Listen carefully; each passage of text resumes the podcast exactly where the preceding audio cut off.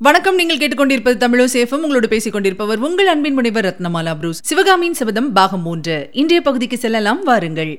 சிவகாமியின் சபதம் பாகம் மூன்று அத்தியாயம் பிக்ஷுவின் காதல். புலிகேசியும் சிவகாமியும். சத்ருக்னன் கூறி வந்த வரலாற்றில் மேற்கண்ட இடத்துக்கு வந்ததும் மாமல்லருக்கு மூச்சு நின்றுவிடும் போல் இருந்தது. மேலே நடந்ததை தெரிந்து கொள்ள அவர் அவ்வளவு ஆவலாயிருந்தார். ஒரு கண நேரத்திற்குள் அவருடைய மனம் என்னவெல்லாமோ கற்பனை செய்தது. சத்ருக்னனும் சிவகாமியும் புறப்பட்டு ஓடி வந்திருக்க வேண்டும் என்றும் மறுபடியும் வழியில் அவளுக்கு ஏதாவது ஆபத்து ஏற்பட்டிருக்க வேண்டும் என்றும் நினைத்தார். அவளை அந்த ஆபத்திலிருந்து மீட்டுக் கொண்டு வருவதற்கு அவருடைய உள்ளம் துடித்தது. சத்ருக்னா ஏன் இப்படி கதையை வளர்த்திக் கொண்டிருக்கிறாய்? சிவகாமி எங்கே விட்டுவிட்டு வந்தாய்? சீக்கிரம் சொல்லு என்று ஆத்திரத்துடன் கேட்டார். பிரபு சிவகாமி அம்மை இப்போது வடபெண்ணை நதிக்கப்பால் போய்க் கொண்டிருப்பார். பொன்முகலை ஆற்றுக்கும் வடபெண்ணைக்கும் மத்தியில் அவரை நான் விட்டுவிட்டு வந்தேன். பாவி என்று சத்ருக்னன் துயரக் குரலில் கூறினான். மாமல்லரின் கண்களில் தளர்பொறி பறந்தது. புலிகேசியிடம் வந்த கோபத்தைக் காட்டிலும் சத்ருக்னனிடம் அதிக கோபம் அவருக்கு வந்ததாக தோன்றியது. இதென்ன? சிவகாமியை புலிகேசியிடம் விட்டுவிட்டு நீ மட்டும் தப்பி வந்தாயா? சத்ருக்னா என்னிடம் விளையாட வேண்டாம். சீக்கிரம் விஷயத்தை சொல் என்று கர்ஜனை புரிந்தார். அப்போது ஆயனர் மாமல்லருக்கு காரணம் விளங்காத உற்சாகம் நிறைந்த குரலில் பிரபு சத்ருக்னன் சொல்கிறபடி சொல்லி வரட்டும். தயவு செய்து சற்று பொறுமையாக கேளுங்கள். என்றார். சத்ருக்னன் மறுபடியும் சொல்லத் தொடங்கினான். சிவகாமி அம்மை உடனே என்னுடைய யோசனை சந்தோஷமாய் ஒப்புக்கொண்டு தப்பிச் செல்ல இணங்குவார் என்று எதிர்பார்த்தேன். இதில் பெரும் ஏமாற்றம் அடைந்தேன் அதுவரையில் தைரியமாயிருந்த சிவகாமி அம்மை என்னுடைய யோசனையை கேட்டதும் திடீரென்று விம்மி அழத் தொடங்கினார். முகத்தை கைகளால் மூடிக்கொண்டு தேம்பினார். எனக்கு ஒன்றும் புரியவில்லை. அவரை சமாதானப்படுத்த முயன்றேன். அப்போது சிவகாமி அம்மை என்னை வெறித்துப் பார்த்து அவருடைய வாக்குறுதியை நம்பி இந்த கதி அடைந்தேன் என்றார். உடனே இல்லை இல்லை அவர் பேச்சை கேளாததால் இந்த விபரீதம் வந்தது. இனி அவருடைய முகத்தில் எப்படி விழிப்பேன்? என்றார். இன்னும் என்னவெல்லாமோ சம்பந்தமற்ற வார்த்தைகளை சொன்னார். இதனாலெல்லாம் என் திகைப்பு அதிகமாயிற்று. ஒருவேளை அவருக்கு சித்தப்பிரமை ஏற்பட்டு விட்டதோ என்று மிகவும் பயந்து போனேன். பிறகு சளுக்கர் படைகள் நம் கிராமங்களில் செய்த அட்டூழியங்களை தம் கண்களால் பார்த்தது பற்றி சிவகாமி அம்மை சொல்ல ஆரம்பித்தார். அப்புறம்தான் அவருடைய அறிவு தெளிவை பற்றி எனக்கு ஏற்பட்ட சந்தேகம் நீங்கிற்று. அவர் சொன்னவற்றையெல்லாம் சிறிது நேரம் நான் பொறுமையாக கேட்டேன். பிறகு அம்மா மகேந்திர பல்லவரும் மாமல்லரும் இதற்கெல்லாம் பழிக்கு பழி வாங்குவார்கள் என்றேன். அப்போது சிவகாமி அம்மைக்கு ஏற்பட்ட ஆத்திரத்தையும் ஆவேசத்தையும் பார்க்க வேண்டுமே. ஆம் சத்ருக்னா ஆம் பழிக்கு பழி வாங்கியே தீர வேண்டும் என்று அவர் அப்போது போட்ட கூச்சலினால் காவலர்கள் சந்தேகம் கொள்ளாமல் இருக்க வேண்டுமே என்று எனக்கு பயமாய் போய்விட்டது. நல்ல வேளையாக அங்கே ஸ்திரீகள் பலர் துக்கத்திலே புலம்புவதும் பிதற்றுவதும் சகஜமாயிருந்தபடியால் சிவகாமி அம்மையின் கூச்சல் காவலர்களின் கவனத்தை கவரவில்லை. பிறகு நான் அவரை மெல்ல மெல்ல சாந்தப்படுத்தினேன். மறுபடியும் தப்பிச் செல்லும் யோசனையை கூறினேன். அப்போது அவர் என்னை வெறித்துப் பார்த்து ஐயா உண்மையாகவே என்னை தப்பி வரச் சொல்கிறீரா? இங்கே என்னைப் போல ஆயிரம் பெண்கள் இருக்கிறார்கள். இவர்களில் சிலர் கட்டிய புருஷனை விட்டுவிட்டு வந்திருக்கிறார்கள். சிலர் கை குழந்தைகளை கதறவிட்டு வந்திருக்கிறார்கள். இவர்களையெல்லாம் அந்த சளுக்க ராட்சதர்கள் கொண்டு போகும்படி விட்டுவிட்டு நான் மட்டும் தப்பிச் செல்ல வேண்டுமா? எனக்கு தாலி கட்டிய கணவன் இல்லை. வயிற்றில் பிறந்த குழந்தையும் இல்லை. நான் எக்கேடு கிட்டு போனால் என்ன? என்னை விட்டு விடுங்கள். இங்குள்ள கை குழந்தைக்காரிகளில் யாராவது ஒருத்தியை அழைத்துப் போங்கள். உங்களுக்கு புண்ணியம் உண்டாகும் என்றார். என் மனமும் விலகிவிட்டது. ஆயினும் மனத்தை கெட்டிப்படுத்திக் கொண்டு அம்மா மகேந்திர சக்கரவர்த்தி எனக்கிட்ட கட்டளை தங்களை பத்திரமாய் அழைத்து வர வேண்டும் என்பதுதான். நான் சக்கரவர்த்தியின் ஊழியன் அவருடைய கட்டளையை நிறைவேற்ற வேண்டியவன் என்றேன். இதனால் அவருடைய மனம் மாறாது என்று எனக்கு தெரிந்தே இருந்தது. ஆதலின் மறுபடியும் அம்மா உங்களுக்கு புருஷன் இல்லை குழந்தை இல்லை என்பது உண்மைதான். ஆனால் தந்தை ஒருவர் இருக்கிறார் அல்லவா? ஏகபுத்திரியாகிய தங்களை பிரிந்து அவருடைய மனம் என்ன பாடுபடும்? அதை யோசிக்க வேண்டாமா? என்றேன். சிவகாமி அம்மையின் கண்களில் அப்போது கண்ணீர் துளித்தது. தழுதழுத்த குரலில் ஆம் என் தந்தைக்கு பெரிய துரோகம் செய்துவிட்டேன். ஐயோ அவர் பிழைத்தாரோ இல்லையோ? என்றார். அம்மா அவரை பிழைப்பிக்க விரும்பினால் நீங்கள் உடனே என்னுடன் புறப்பட வேண்டும் என்றேன் நான். சிவகாமி அம்மை மறுபடியும் முகத்தை கையால் மூடிக்கொண்டு விம்மினார். சீக்கிரம் கையை எடுத்துவிட்டு ஐயா இன்று ஒரு நாளைக்கு எனக்கு அவகாசம் கொடுங்கள். என் உடம்பும் உள்ளமும் சோர்ந்து போயிருக்கின்றன. இப்போது நான் புறப்பட எண்ணினாலும் ஓர் அடி கூட என்னால் எடுத்து வைக்க முடியாது. நாளைக்கு முடிவாக சொல்கிறேன் என்றார். நானும் அவருக்கு ஒரு நாள் அவகாசம் கொடுப்பது நல்லது என்று எண்ணி ஆகட்டும் அம்மா ஒரு நாளில் ஒன்றும் குடிமொழிக்கு போகவில்லை. நாளைக்கே முடிவு செய்யலாம் என்று சொன்னேன். மறுநாள் ராத்திரி எப்படியாவது அவருடைய மனத்தை திருப்பி அவரையும் அழைத்துக்கொண்டு திரும்பலாம் என்று எண்ணியிருந்தேன். ஆனால் மறுநாள் மாலை நான் சற்றும் எதிர்பாராத சம்பவம் நடந்துவிட்டது. சளுக்க சக்கரவர்த்தி புலிகேசி பொன்முகலி ஆற்றை கடந்து வந்து எங்களுடன் சேர்ந்து கொண்டார். அவருடன் ஒரு சிறு சைன்யமும் வந்தது. தளபதி சசாங்கனை அங்கேயே காவலுக்கு நிறுத்திவிட்டு இவர் மட்டும் முன்னால் செல்ல தீர்மானித்து வந்திருக்கிறார் என்று ஊகித்தேன். அதன்படியே இன்று இரவுக்கிரவே எல்லாரும் வடக்கு நோக்கி பிரயாணமானோம்.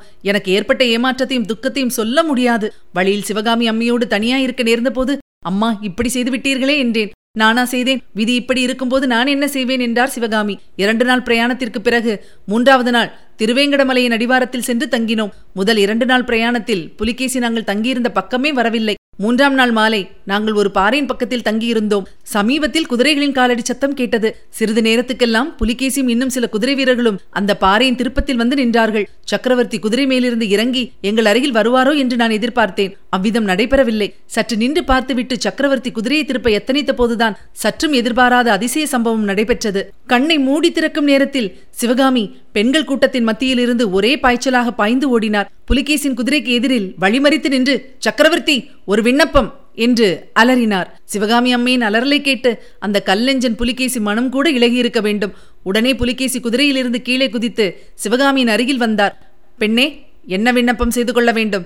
என்று கேட்டார். ஆகா அப்போது சிவகாமி அம்மையின் வாக்கிலிருந்து வந்த ஆவேச மொழிகளை எவ்விதம் வர்ணிப்பேன்? அத்தனை தைரியமும் சாமர்த்தியமும் வாக்குவன்மையும் அவருக்கு எங்கிருந்துதான் வந்ததோ அறியேன். கம்பீரமாக புலிகேசியை நிமிர்ந்து பார்த்து தழுதழுத்த குரலில் சிவகாமி அம்மை கூறிய மொழிகளை ஏதோ எனக்கு ஞாபகம் உள்ள வரையில் கூறுகிறேன். ஐயா பூமண்டலத்தை ஆளும் மன்னர்களாகி நீங்கள் உங்களுடைய வீரத்தையும் புகழையும் நிலைநாட்டிக் கொள்ள யுத்தம் செய்கிறீர்கள். இன்றைக்கு எதிரிகளாயிருக்கிறீர்கள். நாளைக்கு சிநேகிதர்களாகிறீர்கள். இன்றைக்கு ஒருவருடைய அரண்மனையில் இன்னொருவர் விருந்தாளியாயிருக்கிறீர்கள். மறுநாள் போர்க்களத்தில் யுத்தம் செய்கிறீர்கள். உங்களுடைய சண்டையிலே ஏழை பெண்களாகி எங்களை ஏன் வாட்ட வேண்டும்? உங்களுக்கு நாங்கள் என்ன கெடுதல் செய்தோம்? கருணை கூர்ந்து எங்களையெல்லாம் திருப்பி அனுப்பிவிடுங்கள். இங்கே சிறைப்பிடித்து வைத்திருக்கும் பெண்களில் சிலர் கை குழந்தைகளை கதறவிட்டு விட்டு வந்திருக்கிறார்கள். இன்னும் அநேகர் கையிலே கட்டிய திருமண கங்கணத்துடன் வந்திருக்கிறார்கள். இவர்களையெல்லாம் நீங்கள் விடுதலை செய்து அனுப்பாவிட்டால் தங்களுடைய நகரமாகிய வாத்தாப்பியை அடைவதற்குள் அவர்களுக்கு பைத்தியம் பிடித்துவிடும். திக்விஜயம் செய்துவிட்டு தலைநகருக்கு திரும்பும்போது சித்தப்பிரமை பிடித்த ஆயிரம் ஸ்திரீகளை அழைத்துக் கொண்டு போவீர்களா? அதில் உங்களுக்கு என்ன லாபம்? ஆயிரம் பெண்கள் மனமாற வாயார தங்களை வாழ்த்திக் கொண்டு வீடு திரும்பும்படி செய்யுங்கள். இப்படி கல்லும் கரையுமாறு சிவகாமி அம்மை கேட்டதற்கு பெண்ணே உன்னுடைய பாவ அபிநயக்கலை சாமர்த்தியங்களை எல்லாம் நாட்டிய கச்சேரியில் காட்ட வேண்டும். இங்கே போர்க்களத்திலே காட்டி என்ன பிரயோஜனம்? என்றான் அந்த ரசிகத்தன்மையற்ற நிர்மூடன். சத்ருக்னன் இவ்வாறு சொன்னபோது மாமல்லர் ஒரு நெடுமூச்சு விட்டு ஆஹா ஆயனரின் மகள் அந்த நீசனிடம் போய் காலில் விழுந்து வரம் கேட்டாள் அல்லவா? அவளுக்கு வேண்டியதுதான் என்று கொதிப்புடன் கூறினார். சத்ருக்னன் மேலே சொன்னான் ஆம் பிரபு சிவகாமி அம்மையும் தங்களைப் போலவே எண்ணியதாக தோன்றியது. புலிகேசின் மறுமொழியை கேட்டு அவர் தலையை குனிந்து கொண்டார். சிறிது நேரம் தரையை பார்த்த வண்ணம் இருந்தார். அப்போது அந்த சண்டாள பாவி பெண்ணே உன் அபிநய சாகசத்தைக் கண்டு நான் ஏமாந்து விட மாட்டேன் ஆனால் உன் பேச்சில் கொஞ்சம் நியாயம் இருக்கிறது. ஆகையால் உன் வேண்டுகோளை நிறைவேற்ற இணங்குகிறேன். ஆனால் அதற்கு ஒரு நிபந்தனை. நீ இந்த பெண்களுக்காக மிகவும் இறங்கி பேசினாய். உன்னுடைய இரக்கம் வெறும் பாசாங்கு இல்லை என்பதை நீ நிரூபிக்க வேண்டும். இவர்கள் கட்டிய கணவனை பிரிந்து வந்தவர்கள் என்றும் கை குழந்தைகளை பிரிந்து வந்தவர்கள் என்றும் சொன்னாயல்லவா? ஆனால் உனக்கு கணவனும் இல்லை குழந்தையும் இல்லை. நீ என்னுடன் வாத்தாப்பிக்கு சந்தோஷமாய் வருவதற்கு சம்மதிக்கிறாயா? சொல்லு. சம்மதித்தால் உன்னை தவிர இவர்கள் எல்லாரையும் இந்த கணமே விடுதலை செய்து அனுப்பிவிடுகிறேன் என்றான். அந்த மொழியை கேட்டதும் அந்த பாவியை அங்கே கொன்று விடலாமா என்று எண்ணினேன். மாமல்லர் குறுக்கிட்டு நிபந்தனைக்கு சிவகாமி சம்மதித்தாளா? என்று குரோதம் ததும்பிய குரலில் கேட்டார். ஆம் பிரபு சிவகாமி அம்மை ஒரு கணம் கூட தாமதிக்கவில்லை. உடனே எழுந்து நின்று சம்மதம் சக்கரவர்த்தி நிபந்தனை ஒப்புக்கொள்கிறேன் என்றார். அச்சமயம் சிவகாமி அம்மை நின்ற நிலையும் அவருடைய முகத்தோற்றமும் தெய்வீகமாயிருந்தது.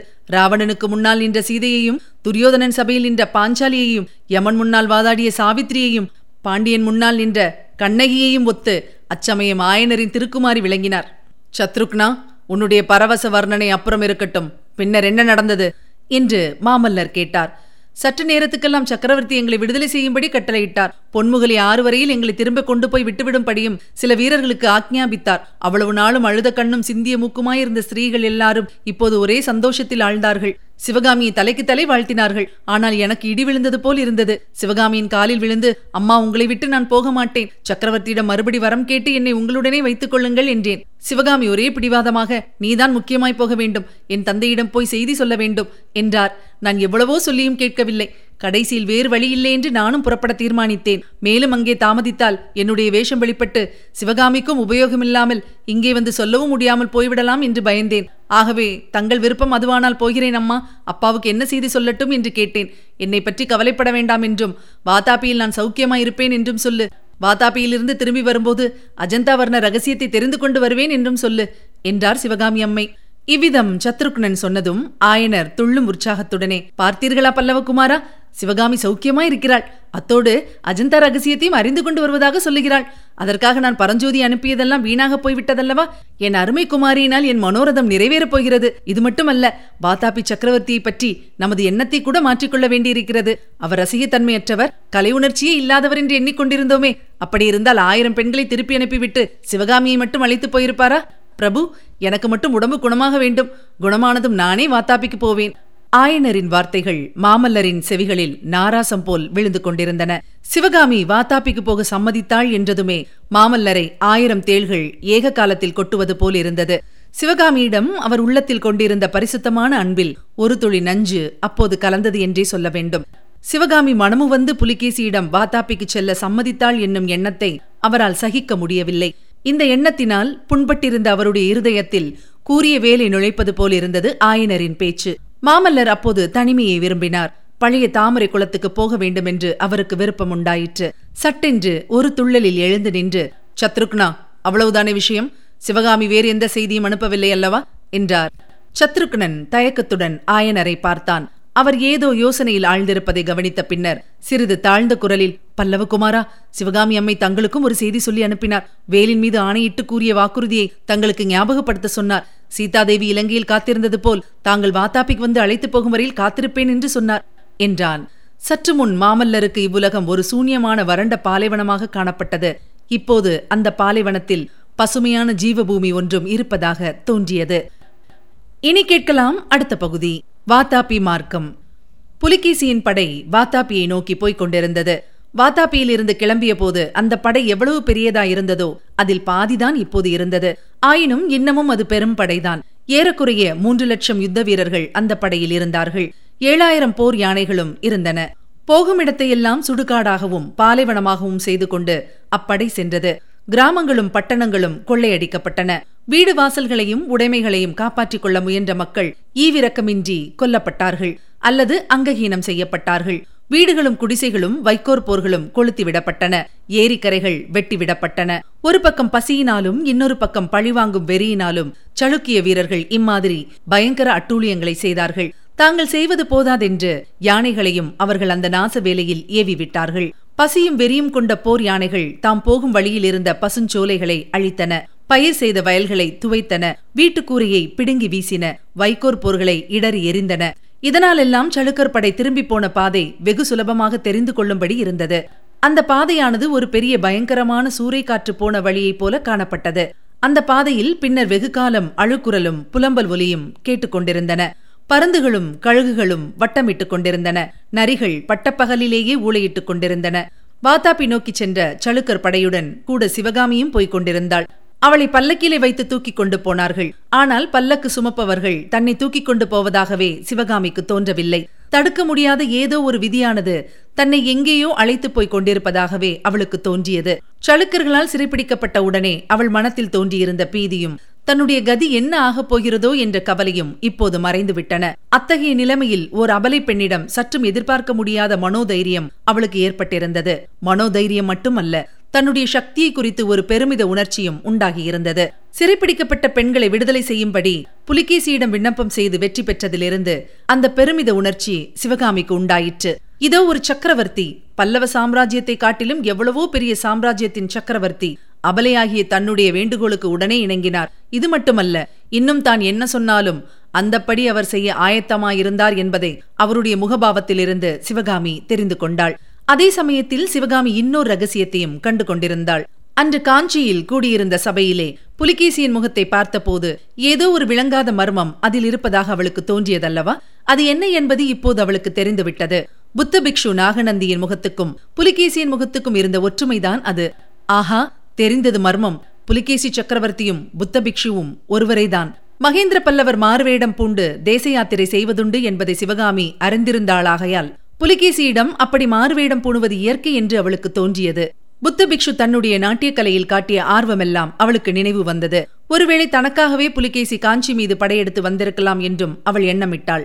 தன்னிடம் இவ்வளவு சக்தி இருக்கிறது என்பது சிவகாமிக்கே வியப்பையும் பிரமிப்பையும் அளித்தது. கொடுமைக்கும் குரூரத்துக்கும் பெயர் போன வாதாபி புலிகேசி தன்னுடைய விருப்பத்தின்படி நடக்க சித்தமாயிருக்கிறார். இந்த நினைவு அடிக்கடி தோன்றி சிவகாமியின் பெருமிதத்தை வளர்த்து வந்தது. அன்றியும் தன்னுடைய பாதுகாப்பை பற்றி அவளுக்கு கவலை ஏற்படாமலும் செய்தது. தன்னுடைய விருப்பத்திற்கு விரோதமாக ஒன்றும் நடவாதென்றும் தனக்கு தீங்கு எதுவும் நேராதென்றும் அவள் தைரியம் கொண்டாள். இந்த நாட்களில் சிவகாமி மாமல்லரை பற்றி நினைத்தாளா? நல்ல கேள்வி. அவளுடைய எல்லாவித மானசீக அனுபவங்களுக்கும் அடிப்படையில் மாமல்லரின் நினைவு இருந்து கொண்டுதான் இருந்தது. ஆனால் அந்த நினைவு அவ்வப்போது விசித்திர ரூபங்களை கொண்டது. அன்பு ஆத்திரமாயிற்று. ஆத்திரம் துயரமாயிற்று. துயரம் துவேஷத்தையும் பழிவாங்கும் எண்ணத்தையும் உண்டாக்கிற்று. பல்லவ சாம்ராஜ்யத்தை ஆள பிறந்த மாமல்லரால் பல்லவ நாட்டு பெண்களை சிறைப்பிடிக்கப்படாமல் காப்பாற்ற முடியவில்லை. இந்த ஏழை சிற்பியின் மகளால் அவர்களை விடுதலை செய்ய முடிந்தது. இந்த செய்தியை சத்ருக்னன் அவரிடம் சொல்லும்போது அவர் என்ன நினைப்பார்? மகிழ்ச்சி அடைவாரா? கோபம் கொள்வாரா? அவர் என்ன நினைத்தால் இங்கு யாருக்கு என்ன? கேவலம் சிற்பியின் மகள் என்றுதானே என்னை அவர் அலட்சியம் செய்து விட்டிருந்தார்? அவருடைய தந்தை என்னை அவமானப்படுத்தியதை எல்லாம் பார்த்து கொண்டு சும்மா இருந்தார் அல்லவா? உண்மையிலேயே என்னிடம் அன்பு இருந்தால் என்னை காட்டிலும் ராஜ்யத்தை பெரிதா எண்ணி இருப்பாரா மகேந்திர பல்லவரிடம் தம் எண்ணத்தை தைரியமாக சொல்லி என்னை மணந்து கொண்டிருக்க மாட்டாரா? அப்படி செய்திருந்தால் இந்த விபரீதமெல்லாம் நேர்ந்திருக்குமா? நல்லது. அவருக்கு ஒரு பாடம் கற்பிக்கிறேன். இதோ ஒரு மகா சக்கரவர்த்தி. பல்லவ ராஜ்யத்தை காட்டிலும் மூன்று மடங்கு பெரிய ராஜ்யம் உடையவர். நான் காலால் இட்ட பணியை தலையால் செய்வதற்கு காத்திருக்கிறார். மாமல்லர் வந்து இதை பார்க்கட்டும். இப்படிப்பட்ட மகோன்னத பதவியை நான் எவ்வளவு துச்சமாக கருதி அவருடன் வருவதற்கு சித்தமாயிருக்கிறேன் என்பதையும் நேரிலே தெரிந்து கொள்ளட்டும். ஒருவேளை அவர் வராமலே இருந்துவிட்டால்? இந்த எண்ணம் தோன்றியதும் சிவகாமியின் உடம்பில் உள்ள ரத்தமெல்லாம் ஒரு கணத்தில் சுண்டிப்போய் அவளுடைய தேகம் ஒரு தோல் கூடாக மாறிவிட்டது போன்ற பயங்கர உணர்ச்சி ஏற்பட்டது. அடுத்த கணம் அவள் மீண்டும் தைரியம் பெற்றாள். வராமல் இருந்து விடுவாரா? ஒரு நாளும் அப்படி செய்ய மாட்டார். அவ்வளவு கேவலமான மனுஷர் அல்ல அவருடைய அன்பும் அவ்வளவு மட்டமானதல்ல. வேலின் மேல் ஆணையிட்டு கூறிய வாக்குறுதியை நிறைவேற்றுவதற்காக வேணும் அவர் அவசியம் வருவார். ஒருவேளை அவர் வரவில்லையானால்? என்பதாக சிவகாமி மனத்தை திடப்படுத்திக் கொண்டு சிந்தனை செய்தாள். வரவில்லை என்றால் அதற்கு என்ன அர்த்தம்? என்னிடம் அவருக்கு உண்மையில் அன்பு இல்லை. என்னிடம் காதல் கொண்டதாக அவர் சொன்னதெல்லாம் வெறும் நடிப்பு என்றுதான் அர்த்தம். நல்லதாய் போயிற்று. அன்பில்லாதவரை பிரிந்து வந்ததற்காக நான் ஏன் வருத்தப்பட வேண்டும்? என் தந்தை எனக்கு அளித்த அற்புதமான நாட்டியக்கலை இருக்கிறது விஸ்தாரமான வாத்தாபி ராஜ்யம் இருக்கிறது அதற்கப்பால் ஹர்ஷவர்தனருடைய சாம்ராஜ்யமும் இருக்கிறது. அன்பில்லாத ஒரு மனிதரிடம் பிரேமை வைத்து ஏன் உருகி உருகி அழிய வேண்டும்? இப்படி சிவகாமி எண்ணிய போதே உண்மையில் அவளுடைய உள்ளம் அந்த அன்பில்லாத மனிதரை குறித்து உருகிக் கொண்டிருந்தது. சீச்சி இது என்ன வீண் பிரமை? அவர் மட்டும் வந்து என்னை அழைத்து போகாவிட்டால் அப்புறம் இந்த உலக வாழ்க்கையில் என்ன இருக்கிறது? எதற்காக வாழ வேண்டும்? நாட்டியமாவது கலையாவது மண்ணாங்கட்டியாவது? வீணாக என்னை நானே ஏமாற்றிக் கொள்வதில் என்ன பிரயோஜனம்? சளுக்கரிடம் சிறைப்பட்டு நான் உயிர் வாழ்ந்து கொண்டிருப்பது அவருக்காகத்தான். வழியில் பயங்கர அட்டூழியங்களை எல்லாம் பார்த்து கொண்டு நான் வாத்தாப்பிக்கு போவதும் அவருக்காகத்தான். அவர் வந்து இந்த பாதக சளுக்கர்களை பழிவாங்கி என்னை மீட்டுக் கொண்டு போவார் என்ற நம்பிக்கையினால் தான் அவருடைய அன்புக்காகவே நான் உயிர் வாழ்கிறேன். அவருடைய கௌரவத்தை பாதுகாக்கவே நான் வாத்தாப்பிக்கு போகிறேன். அவர் என்னை மறந்துவிட்டால் நல்லது. அப்புறம் இந்த உயிரை மாய்த்துக் கொள்ள எத்தனை நேரமாகிவிடும்? சிவகாமி நாட்டியம் ஆடும்போது சில பாடல்களுக்கு அபிநயம் பிடிப்பதற்கு மின்னல் மின்னும் நேரத்தில் உணர்ச்சிகளையும் முகபாவங்களையும் மாற்றிக்கொள்ள வேண்டியதாயிருக்கும். பார்ப்பவர்கள் அம்மாறுதல்களை தொடர்ந்து கவனிப்பது கூட அசாத்தியமாகிவிடும். இப்போது சிவகாமியின் உள்ளமானது உண்மையாகவே அத்தகைய மின்னல் வேக உணர்ச்சி மாறுதல்களை அனுபவித்து வந்தது. பல்லவ நாட்டு பெண்களை விடுதலை செய்த பிறகு வடபெண்ணை நதிக்கரை போய் சேரும் வரையில் புலிகேசி சக்கரவர்த்தி அவள் இருந்த பக்கம் வரவே இல்லை. புலிகேசியின் புத்த பிக்ஷு வேஷத்தை பற்றிய ரகசியம் தெரிந்துவிடப் போகிறதே என்னும் தயக்கத்தினாலேதான் அவர் தன்னிடம் வரவில்லை என்று சிவகாமி கருதினாள். அது தனக்கு தெரிந்திருப்பதாக இந்த பிரயாணத்தின் போது காட்டிக்கொள்ளக்கூடாது என்றும் அவள் தீர்மானித்துக் கொண்டாள். வடபெண்ணை நதிக்கு அக்கறையில் முன்னதாக வந்த வாதாபி சைன்யத்தின் பெரும்பகுதி தங்கியிருந்தது. அந்த சைன்யத்தோடு பின்னால் புலிகேசியோடு வந்த சிறு சைன்யம் ஒன்று சேர்ந்த அன்று இரவு சிவகாமி ஓர் அதிசயமான கனவு கண்டாள். ஆனால் அது கனவா நனவா என்பது அவளுக்கு வெகுநாள் வரையில் சந்தேகமாயிருந்து வந்தது.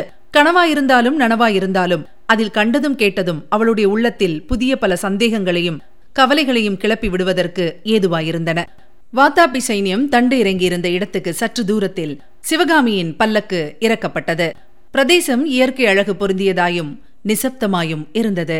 பூரணச்சந்திரன் வானத்திலும் பூமியிலும் பால் நிலவை பொழிந்து கொண்டிருந்தான். இனிய இளங்காற்று வீசிக் கொண்டிருந்தது நீண்ட பிரயாணத்தினால் பெரிதும் களைப்புற்றிருந்த சிவகாமி ஒரு மரத்தின் அடியில் படுத்துக் கொண்டாள். அவளுடைய கண்கள் தாமாகவே மூடிக்கொண்டன. சிறிது நேரத்துக்கெல்லாம் நித்ராதேவியின் பயப்பட்டு அயர்ந்த தூக்கத்தில் ஆழ்ந்தாள். ஏதோ பேச்சுக்குரல் கேட்டு உறக்கம் சிறிது கலைந்தது. ஆனால் கண்ணிமைகள் திறக்க மறுத்தன. எனினும் யார் பேசுகிறார்கள் என்று தெரிந்து கொள்ளும் ஆவலும் அதிகமாயிருந்தது. பெரிதும் முயன்று கண்ணிமைகளை சிறிது திறந்தாள். எதிரே நிலவு வெளிச்சத்தில் அவள் சற்றும் எதிர்பாராத அதிசயமான காட்சி ஒன்று தென்பட்டது. புலிகேசி சக்கரவர்த்தியும் புத்த பிக்ஷுவும் அருகருகே நின்று கொண்டிருந்தார்கள். ஒரே உயரம் ஒரே உருவம் முகத்தின் தோற்றம் மூக்கின் அமைப்பு கண் புருவம் எல்லாம் ஒன்றே.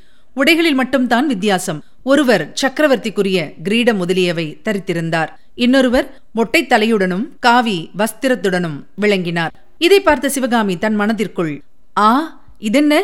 புலிகேசியும் புத்த பிக்ஷுவும் ஒருவர்தானே? இங்கே தனித்தனியாய் நிற்கிறார்களே. ஆகையால் இது உண்மையான காட்சி அல்ல. நாம் கனவு காண்கிறோம். கனவிலேதான் இந்த மாதிரி பிரமை நமக்கு ஏற்பட்டிருக்கிறது என்று எண்ணமிட்டாள். மறுபடியும் கண்ணிமைகள் மூடிக்கொண்டன. கண்கள் மூடிக்கொண்ட போதிலும் செவிகள் திறந்திருந்தன. பின்வரும் சம்பாஷணை அவளுடைய காதில் விழுந்தது. அண்ணா நீ சொன்னது இந்த பெண்தானே இவள்தான். இவள்தான் சிவகாமியா? ஆம் இவள்தான் சிவகாமி. எனக்கு நீ எழுதிய ஓலையில் காஞ்சி சுந்தரியை நீ எடுத்துக்கொள். சிவகாமி எனக்கு கொடுத்துவிடு என்று எழுதியிருந்தாயே. அது இந்த பெண்ணை பற்றித்தானே ஆமாம் தம்பி ஆமாம். அப்படி இவளிடம் நீ என்ன அழகை கண்டாயோ அதுதான் எனக்கு தெரியவில்லை. இவளை விட எத்தனையோ சுந்தரமான பெண்களை நம் வாத்தாபியிலே நான் பார்த்திருக்கிறேன். இவள் நாட்டியம் ஆடும்போது பார்க்க வேண்டும் அப்போது வேறு விதமாக சொல்லுவாய். அதை மகேந்திர பல்லவனுடைய சபையில் பார்த்தேனே அப்படியொன்றும் அதிசயமாக எனக்கு தெரியவில்லை. உனக்கு தெரிந்திராது கலைக்கண்களோடு பார்ப்பவர்களுக்கு தெரியும். அஜந்தா சித்திரங்களை பார்த்து இது என்ன அதிசயம் என்று சொன்னவன் அல்லவா நீ? போகட்டும் நமது வம்சத்துக்கு நீ ஒருவன் கலைக்கண் உடையவனாய் இருக்கிறாயே அதுவே போதும். இந்த தென்னாட்டு படையெடுப்பில் நமக்கெல்லாம் அபஜயமாய் முடிந்தது. ஏதோ உன்னுடைய மன விருப்பமாவது நிறைவேறியதே. அந்த வரையில் எனக்கும் திருப்திதான். தம்பி இவளை நீ சர்வ ஜாகிரதையாக பார்த்து கொள்ள வேண்டும். நான் திரும்பி வரும் வரையில் இவளுக்கு ஒரு குறைவும் வைக்கக்கூடாது இதென்ன இப்படி கவலைப்படுகிறாய் அண்ணா? நான் இவளுக்காக கவலைப்படவில்லை. இவளிடம் இருக்கும் கலைக்காகத்தான் கவலைப்படுகிறேன். அந்த தெய்வக்கலைக்கு யாதொரு குறைவும் வரக்கூடாது என்று கவலைப்படுகிறேன். நல்ல கலை நல்ல கவலை. என்னை கேட்டால் என்ன சொல்வேன் தெரியுமா? மகேந்திர பல்லவனிடம் சொன்னதைத்தான் உனக்கும் சொல்வேன். மகேந்திர பல்லவனிடம் என்ன சொன்னாய் தம்பி? இந்த அற்பர்களுக்கு இவ்வளவு மரியாதை என்ன? எங்கள் நாட்டிலே என்றால் சாட்டையால் அடித்து நடனமாட சொல்வோம் என்று கூறினேன். பார்த்தாயா உன்னை நம்பி இவளை எப்படி ஒப்புவித்து விட்டு போவது? நான் வேங்கிபுரத்துக்கு போகவில்லை. இல்லை அண்ணா இல்லை. ஏதோ விளையாட்டுக்காக சொன்னதை உண்மையாக எடுத்துக்கொள்ளாதே உன் விருப்பத்துக்கு மாறாக நான் எந்த காரியத்திலாவது நடந்து கொண்டிருக்கிறேனா? இவளுடைய மனம் கோணாமல் எல்லா ஏற்பாடுகளும் செய்து வைக்கிறேன். நீ கவலையின்றி போய்விட்டு வா. இத்துடன் சம்பாஷணை முடிந்ததாக தோன்றியது. சிவகாமி மறுபடி நினைவற்ற உலகத்தில் ஆழ்ந்தாள். மறுநாள் பொழுது விடிந்து சிவகாமி கண் விழித்து எழுந்தபோது மேலே கூறிய கனவு காட்சியும் சம்பாஷணையும் சிறிது சிறிதாக ஞாபகம் வந்தன. அவையெல்லாம் கனவுதானா? ஒருவேளை உண்மையான நிகழ்ச்சிகளா? என்ற சந்தேகமும் அவள் மனத்தில் எழுந்து குழப்பியது. வெகுநேரம் சிந்தித்து கனவாகத்தான் இருக்க வேண்டும் என்ற முடிவுக்கு வந்தாள். அப்படி ஒரே வித உருவமுள்ள இரண்டு பேர் இருக்க முடியாது. இருந்தாலும் ஒருவர் பிக்ஷுவாகவும் ஒருவர் சக்கரவர்த்தியாகவும் இருக்க முடியாது. அவர்கள் தன் எதிரே வந்து நின்று அவ்விதமெல்லாம் பேசுவது நடந்திருக்க முடியாத காரியம். தன்னுடைய பிரமை கொண்ட மனத்தில் கற்பனையிலேதான் இவையெல்லாம் நிகழ்ந்திருக்க வேண்டும். மூர்க்க புலிகேசியிடம் ஒரு பக்கத்தில் கலை பற்றும் இருக்கும் அதிசயத்தை குறித்து தான் அடிக்கடி எண்ணமிட்டதுண்டல்லவா? அது காரணமாகவே ஒரே மாதிரி இரண்டு உருவங்கள் தன்னுடைய கனவிலே தோன்றி அத்தகைய சம்பாஷணையை நடத்தி இருக்க வேண்டும். புலிகேசியும் புத்த பிக்ஷுவும் உண்மையில் ஒருவர்தான். இவ்விதம் சிவகாமி தீர்மானம் செய்து கொண்ட போதிலும் மேற்படி கனவு கண்டதன் காரணமாக அவளுடைய உள்ளம் பெரிதும் கலக்கமும் கவலையும் அடைந்திருந்தது. இதுவரை நீங்கள் கேட்டது சிவகாமியின் சபதம் பாகம் ஒன்று. வழங்கியவர் உங்கள் அன்பின் முனைவர் ரத்னமாலா புரூஸ். சிவகாமியின் சபதம் என்ற எமது இந்த ஒலிப்புத்தக முயற்சிக்கு நீங்கள் அளித்து வரும் அன்பிற்கும் ஆதரவுக்கும் மிக்க நன்றியை தெரிவித்துக் கொள்கிறோம். தொடர்ந்து கேளுங்கள் நண்பர்களிடமும் பகிருங்கள். மறவாமல் சப்ஸ்கிரைப் செய்ய சொல்லுங்கள். அவர்களும் தேன் தமிழ் சுவை பருகட்டும். மீண்டும் அடுத்த பகுதியில் சந்திக்கலாம். இணைந்திருங்கள் மகிழ்ந்திருங்கள்.